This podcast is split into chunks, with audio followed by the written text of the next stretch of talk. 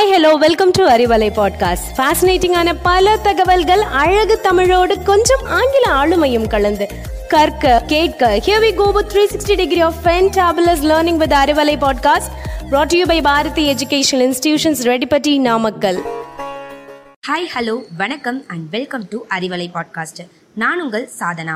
இன்னைக்கு நம்ம அறிவலையில ரெண்டாயிரத்தி இருபத்தி ஒன்றில் மொழிபெயர்ப்புக்கான சாகித்ய அகாதமி விருது கிடைச்ச ஒரு வரலாற்று குறிப்புணலை பத்தி தான் பார்க்க போறோம். பார்சிகள் இந்தியாவில் பெரும்பாலும் யாராலையும் அறியப்படாத மக்கள். அப்படியே தெரிஞ்சிருந்தாலும் அவங்க செல்வந்தர்கள். இந்திய தொழில்துறையில ஆதிக்கம் செலுத்துறவங்க அப்படின்னு தான் நம்ம எண்ணத்துல பதிஞ்சிருக்கும்.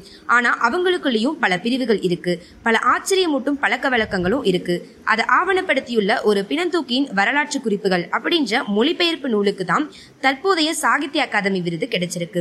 பார்சி மக்கள்லயே பூசாரிகள் நடுத்தர மக்கள் பிணந்தூக்கும் ஏழைகள்னு பல பிரிவு இருக்கு. இந்திய சமூகத்துல இறந்தவங்களோட உடலை எரிப்பதும் புதைப்பதும் தான் வழக்கம். ஆனா பார்சிகள் இந்த ரெண்டு வழக்கங்களுக்கும் அப்பாற்பட்டவர்கள்.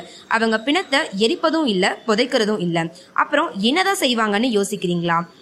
இறந்தவங்களோட உடலை கழுகுகளுக்கு கொடையா கொடுக்கிற வழக்கத்தை பார்சிகள் பின்பற்றியிருக்காங்க. அவர்களோட கலாச்சாரத்தை மையப்படுத்தின புத்தகங்கள் தமிழ்ல இல்ல. ஆனா தமிழகத்துல இருநூறுக்கும் மேற்பட்ட பார்சி குடும்பங்கள் இருக்குன்றது ஆச்சரியம்.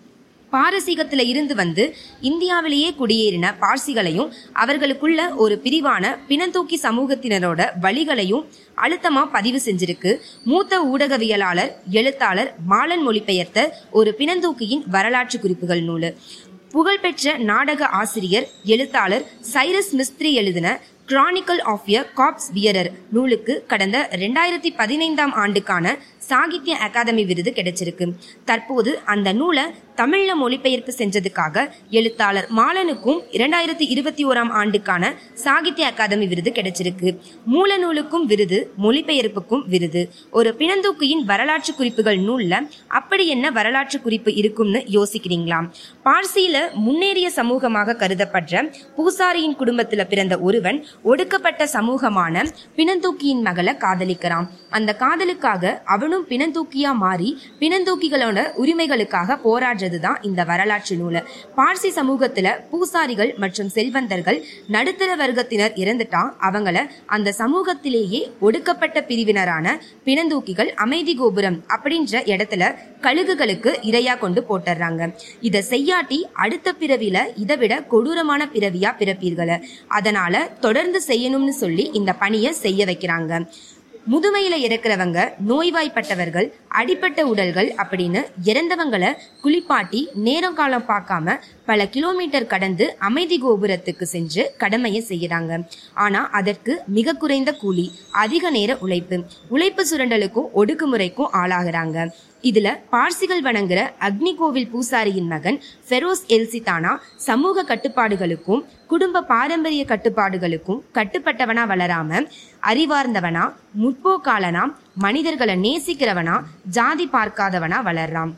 ஒரு இறப்பு நிகழ்ச்சிக்கு தன் தாயோட போகும்போது பிணந்தூக்கியின் மகள் செப்பிய பார்த்து காதல் வயப்படுறான். செப்பியும் தான். இருவரோட காதலுக்கும் ஜாதி தடையா இருக்கு. தன்னோட மகளை நீ திருமணம் செய்யணும்னா பிணந்தூப்பு வேலையை செஞ்சு எங்களோட தங்கி இருக்க வேணும்னு செப்பியோட அப்பா டெமுரு நிபந்தனை விதிக்கிறாரு.